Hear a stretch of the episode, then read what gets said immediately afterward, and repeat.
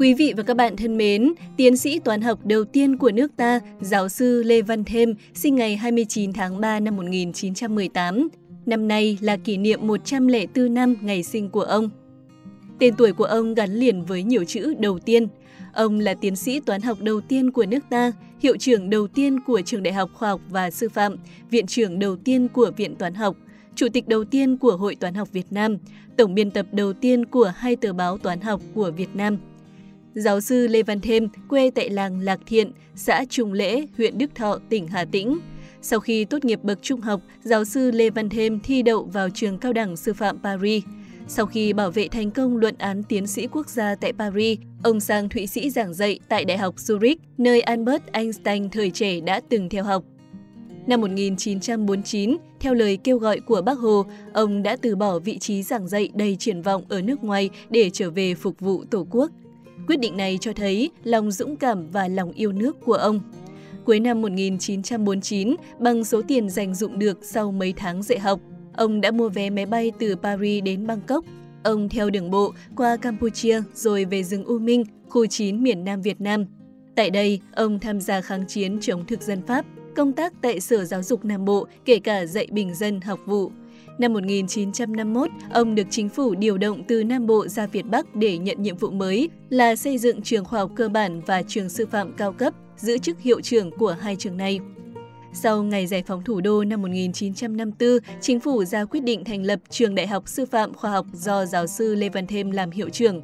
Từ năm 1957 đến năm 1970, giáo sư Lê Văn Thêm là Phó Hiệu trưởng Trường Đại học Tổng hợp Hà Nội. Năm 1970, giáo sư Lê Văn Thêm được điều động sang làm Viện trưởng Viện Toán học.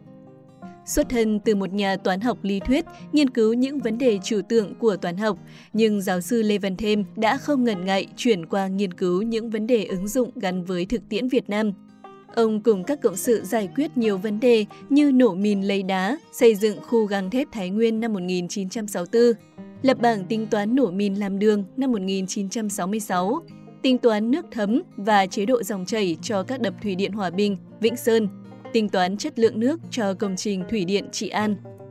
Giáo sư Lê Văn Thêm mất ngày 3 tháng 7 năm 1991 tại thành phố Hồ Chí Minh, nơi ông đã sống và làm việc trong những năm cuối đời của mình.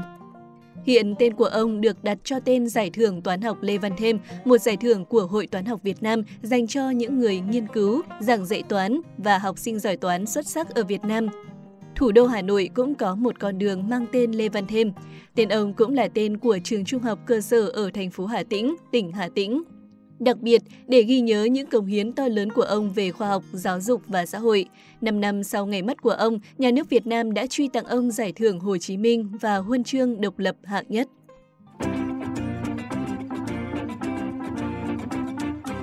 Chúng ta sẽ cùng chuyển sang những thông tin trên thế giới, đó là thông tin về những ngôi sao bóng đá. Nhân vật đầu tiên được nhắc đến là huyền thoại Mark Overmars, tượng đài trong lịch sử Arsenal. Ông được khen ngợi với tốc độ và kỹ thuật điêu luyện. Overmars khởi đầu sự nghiệp ở một câu lạc bộ nhỏ của Hà Lan trước khi chuyển sang Go Ahead Eagles. Sau đó, câu lạc bộ William II Tilburg đã bỏ ra 200.000 bảng Anh để đưa anh về với họ. Trong mùa giải 1991-1992, ông đã chuyển về chơi cho Ajax Amsterdam. Mark Overmars trở nên nổi tiếng tại Ajax dưới thời huấn luyện viên Louis van Gaal. Tuy nhiên, chẳng bao lâu sau, ông gặp chấn thương trầm trọng ở đầu gối phải năm 1996, khiến cho ông không thể tham gia Euro 1996. Mặc dù Overmars đang bị chấn thương, nhưng huấn luyện viên của Arsenal Arsene Wenger vẫn ký hợp đồng với ông vào mùa hè 1997. Tại London, tài năng của Overmars đã được chứng minh. Ông là người ghi bàn thắng duy nhất trong trận đấu chung kết Cup FA năm 1998, trận đấu mà Arsenal đã giành được chiến thắng trước Manchester United ngay tại sân Old Trafford. Mùa hè năm 2000, ông chuyển từ Tây Ban Nha gia nhập FC Barcelona với giá trị chuyển nhượng 25 triệu bảng. Vụ chuyển nhượng này khiến cho ông trở thành cầu thủ Hà Lan có giá trị chuyển nhượng cao nhất từ trước đến giờ. Tại Barcelona, Overmars có được 8 bàn thắng trong 31 lần ra sân. Ông được ra sân thường xuyên những trận đấu ở Cúp C1 mùa giải 2001-2002. Tuy nhiên thật không may khi ông đã không giành được một danh hiệu gì tại FC Barcelona. Ông tuyên bố ra từ sự nghiệp cầu thủ chuyên nghiệp vào ngày 26 tháng 7 năm 2004 vì chấn thương đầu gối. Hồi tháng 2 năm 2022, huyền thoại Mark Overmars đã rời khỏi vị trí giám đốc bóng đá của Ajax Amsterdam sau khi thừa nhận hành vi quấy rối tình dục với đồng nghiệp nữ. Vụ việc này đã ảnh hưởng lớn đến tên tuổi của ông.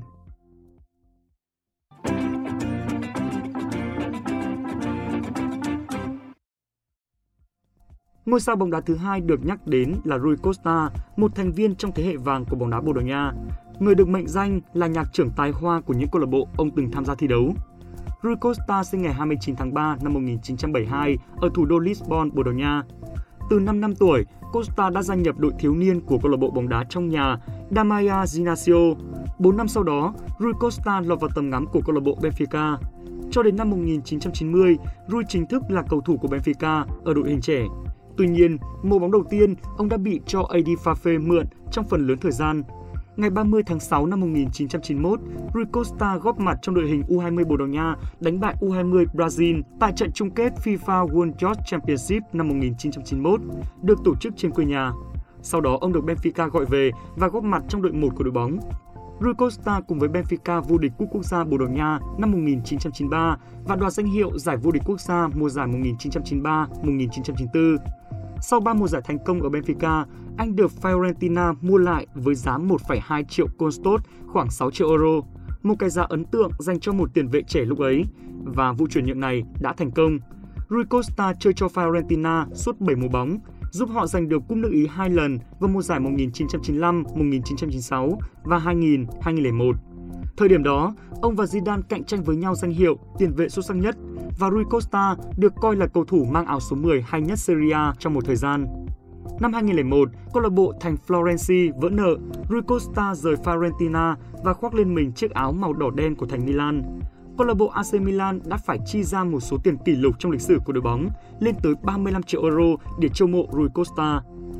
Rui Costa là một cái tên quan trọng trong hai mùa bóng đầu tiên ở Milan. Tại đây, ông đã đóng góp vai trò nhạc trưởng, dẫn dắt đội bóng áo đỏ đen trong hành trình chinh phục chiếc cúp danh giá nhất châu Âu. Cụ thể là một lần vô địch Serie A, một lần đoạt Coppa Italia, một lần đoạt siêu cúp nước Ý, một lần vô địch UEFA Champions League và một lần đoạt siêu cúp châu Âu. Những mùa bóng sau, tài năng trẻ Kaká tỏa sáng nên Rui Costa dần ít được trọng dụng và phải ngồi ghế dự bị suốt phần lớn buổi hoàng hôn trong sự nghiệp của mình. Về sự nghiệp trong màu áo đội tuyển quốc gia, sau khi vô địch FIFA World Youth Championship 1991, Rui Costa là một trong hai nhân tố mang đến niềm hy vọng cho tương lai của bóng đá Bồ Đào Nha. Tuy nhiên, thật đáng buồn khi ông không giành được danh hiệu lớn nào cùng với đội tuyển quốc gia. Trận đấu cuối cùng của ông trong màu áo đội tuyển Bồ Đào Nha chính là trận đấu chung kết Euro 2004 với đội tuyển Hy Lạp trên sân nhà Estadio da Luz ở thủ đô Lisbon. Bồ Đào Nha đã thua Hy Lạp và chấp nhận số phận về nhì. Rui Costa ra từ đội tuyển quốc gia sau trận đấu đó, để lại thành tích 159 trận khoác áo và 24 bàn thắng. Sau khi giải nghệ, Rui Costa trở về đội bóng thời niên thiếu là Benfica và giữ chức giám đốc kỹ thuật của câu lạc bộ này. Tháng 7 năm 2021, ông được bổ nhiệm là chủ tịch của câu lạc bộ này. Thông tin trên cũng đã khép lại ngày này năm mới hôm nay. Cảm ơn quý vị và các bạn đã quan tâm theo dõi. Đừng quên dành tặng kênh một lượt đăng ký nếu như thấy nội dung hay và thú vị. Xin chào và hẹn gặp lại!